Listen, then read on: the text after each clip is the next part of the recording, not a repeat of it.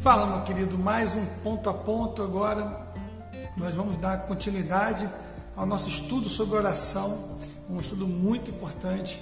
E esse ponto agora nós vamos trabalhar tirando a religiosidade da oração. É muito importante esse ponto. Querido, primeiro nós temos que entender por que, que Jesus falou sobre vãs repetições. O povo de Israel tinha um hábito de fazer várias repetições, chamado, uma, uma delas era chamada Shema e ela tratava em duas partes de Deuteronômio e uma de Números. Eles repetiam aquilo de manhã e à noite. E a outra é, é Tefilá, que eram, se eu não me engano, 28 é, bênçãos é, que, eles, que eles repetiam três vezes ao dia, algumas vezes. E se eu não me engano, pode ser que eu esteja errado, mas ainda no judaísmo hoje é utilizado isso aí no livro de orações em hebraico. Então, irmãos, tem algum mal nisso? Não, o problema é que a coisa começou, quando você repete muito uma coisa, você acaba perdendo o valor daquilo ali. E é muito importante que outra coisa muito importante que Deus queria trazer, Jesus queria trazer, é uma oração sincera do fundo da alma, não algo simplesmente que estava escrito, algo simplesmente decorado, e muitas das vezes acaba ficando sem emoção. É igual quando tem uma música que você canta, um louvor que você chora muito hoje, mas você começa a cantar sempre, com o tempo você já não tem mais emoção cantando aquilo ali. Ele se torna algo corriqueiro, ele se torna algo do seu cotidiano, ele já não traz mais aquela emoção que trazia no começo. E é exatamente isso que Jesus estava dizendo. Por isso que Jesus foi até mais longe.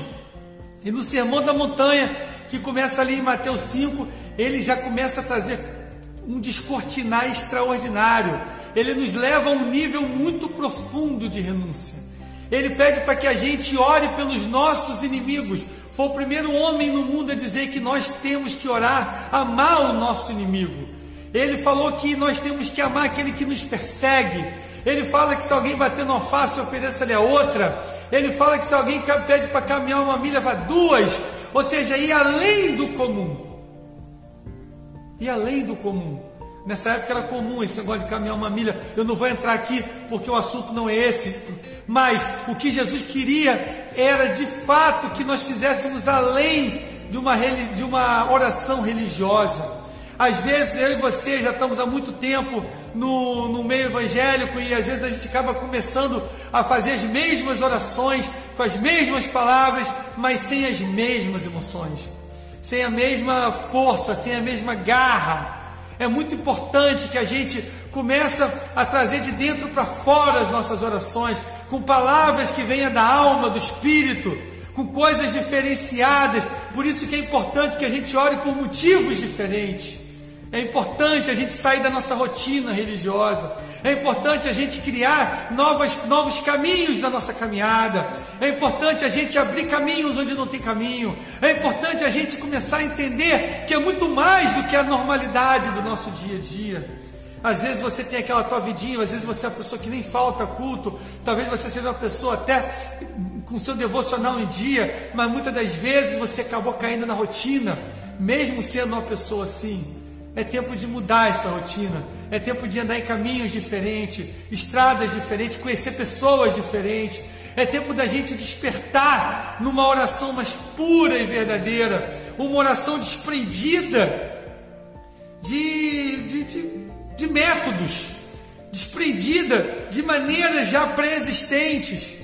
Nós precisamos aprender que não existe um método correto de oração, mas a oração é aquela que vem do Espírito, ou que vem através do Espírito. Ela é, ela é inteligível, mas ela é através do Espírito. Ela não é somente através da boca, é através da, do âmago da sua alma. Quando você consegue puxar lá de dentro das suas entranhas realmente um, um sentimento profundo, a oração não são só palavras bonitas, não são só palavras inteligentes, não são só palavras também carregadas de sentimento. A oração é carregada de fé. Por isso que muitas das vezes Deus permite a gente passar por situações difíceis, para que a gente possa ter fé e passar dessas situações difíceis. Porque quando a vida nossa está boa, dificilmente a gente busca fé para melhorar, dificilmente você caça problema, dificilmente você fica assim, ah, eu vou começar a orar por algum cego. Vamos supor que você não conheça nenhum cego, então você não se preocupa de orar pelos cegos, mas se você começa hoje a orar pelos cegos, daqui a pouco Deus envia um e você vai orar e ele vai ser curado.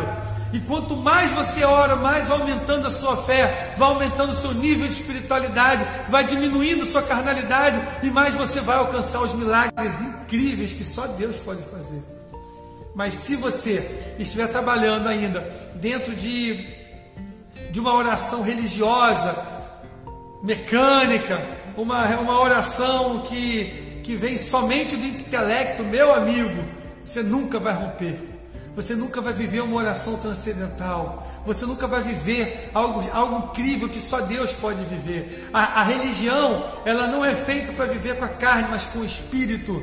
É claro que a religião tem que ter uma organização, tem que ser organizada, tem que ter hierarquia, mas ela é muito mais que isso. Ela é transcendental. Ela, ela nos traz a um nível profundo de intimidade intimidade com a igreja, não intimidade com Deus.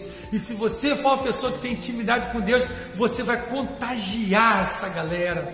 Eu estou gravando esse áudio aqui, esse vídeo aqui, no meio de um surto terrível aqui no Brasil de coronavírus.